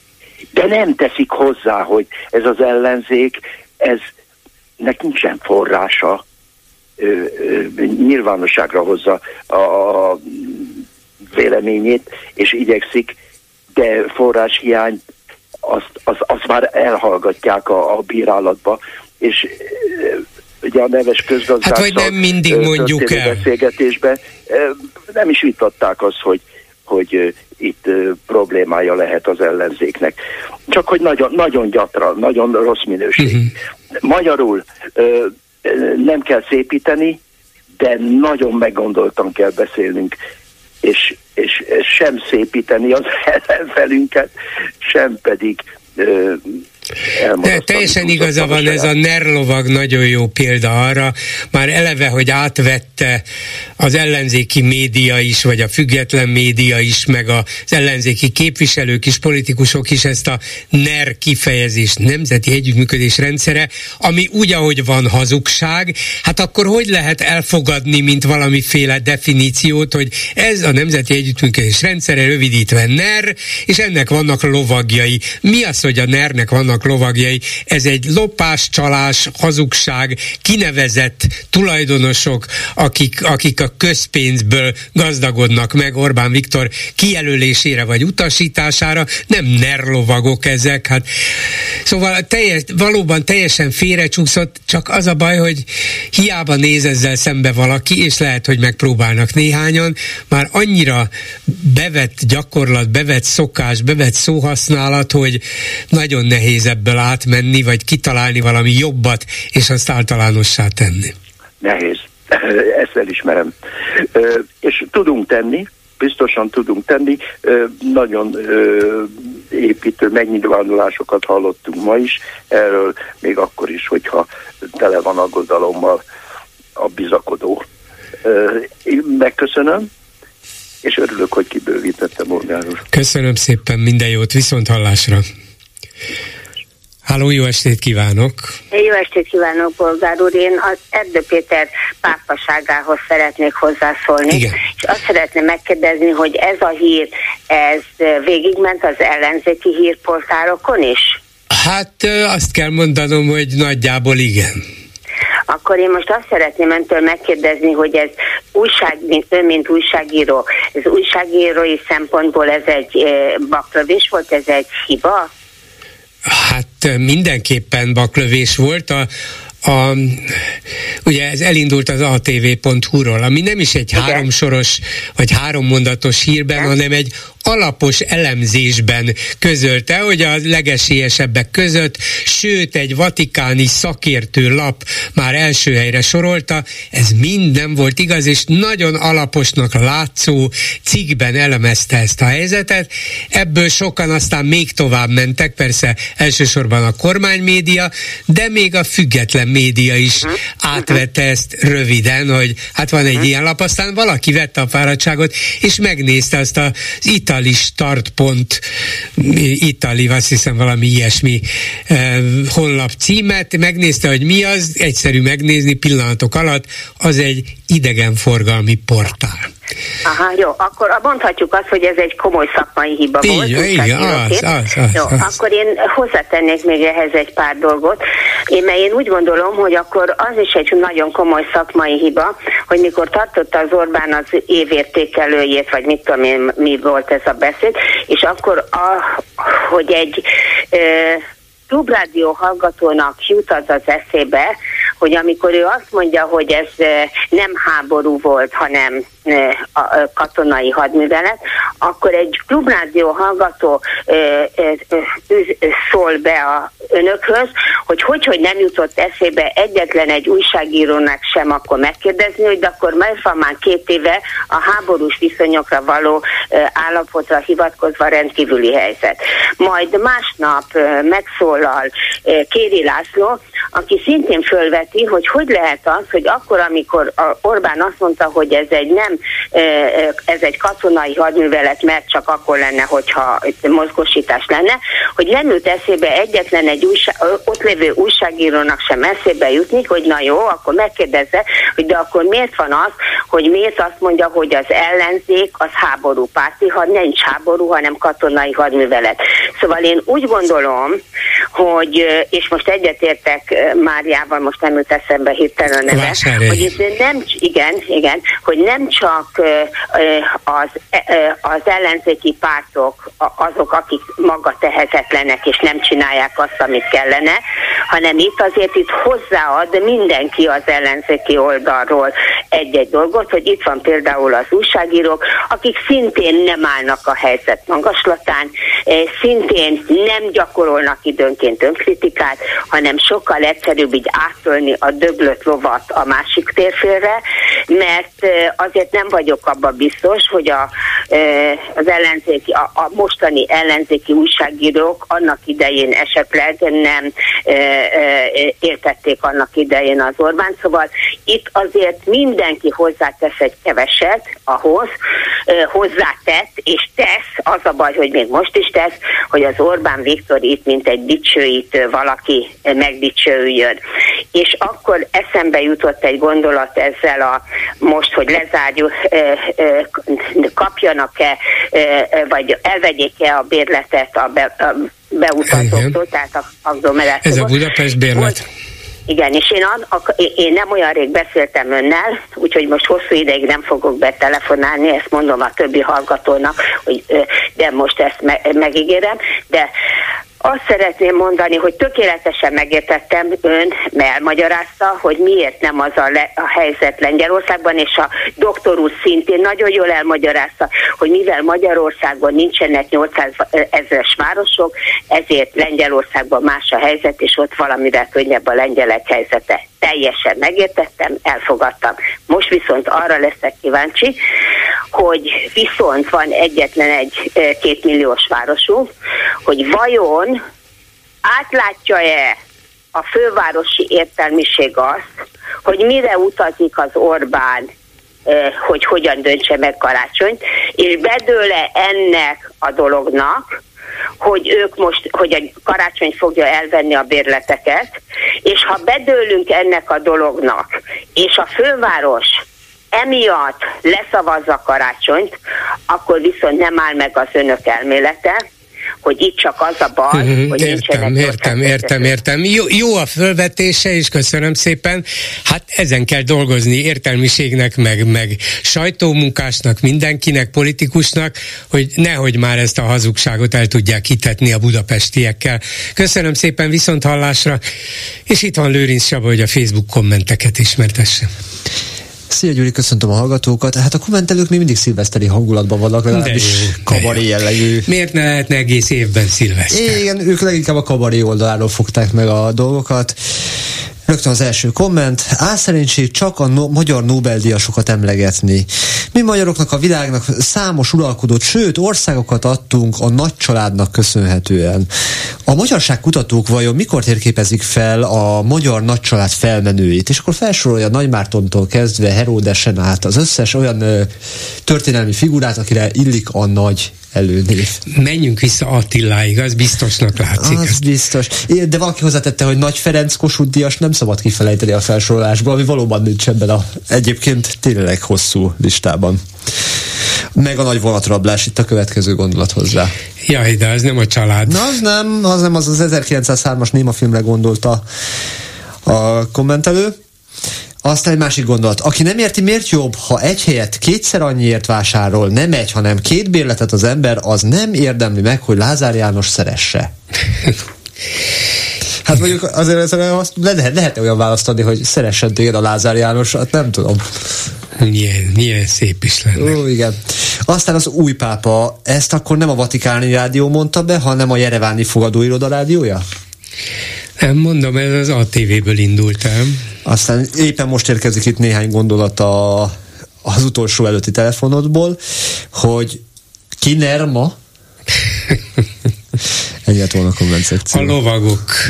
Igen. Azok, azok nernek, igen. Mert tudjuk, hogy vannak lovagok, és... E- Igen, de igaza volt a hallgatónak, ez a nerlova kifejezés annyira elterjedt, annyira tulajdonképpen semmit mondó, semmi, semmi rossz tartalma nincsen, semmiféle pejoratív üzenete nincsen, valószínűleg az olvasók jelentős része nem is igazán érti, hogy miről van szó, vagy csak úgy nagyon körülbelül, miközben lopásról, csalásról, hazudozásról erről van szó, de ezt ez a kifejezés nem fedi, úgyhogy ehelyett valami. Nagyot, á, nagyot álmodni.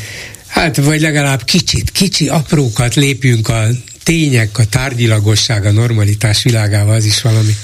Köszönöm szépen.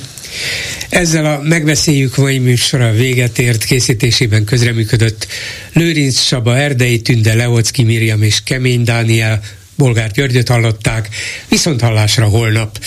Most pedig jön az Esti Gyors. Esti Gyors, a hírek háttere. Erős öntudattal rendelkező, sajátos észjárású, talpra esett nemzet a miénk, hangzott el az államfő szilveszteri beszédében. Ez a sajátos észjárású jelző Orbán Viktornál is gyakran előkerül, de nyilván nem meglepő, hogy Novák Katalin beszédírói is a központilag előírt panelekből dolgoznak. Közhelygyűjtemény, mutasson nekem valaki egy nemzetet, amelyik nem tartja magát erős öntudatúnak és talpra esetnek. Ez a sajátos észjárás már más. Mire gondol Novák és Orbán? Hogy sajátosan értelmezzük a szabályokat, mást mondunk és mást teszünk? Az én felfogásomban ez a Kádár rendszernek állított emlékmű, amikor a társadalom arra rendezkedett be, hogyha el akar valamit intézni, akkor meg kell oldani okosba. Mindenki magának jár ki mindent, nincsenek sztenderdek, egyéni érdekérvényesítő képességeken múlik a siker. Persze, igazságtalan lenne az egészet arra bő harminc évre fogni, évszázados hagyományok, reflexek érhetőek tetten.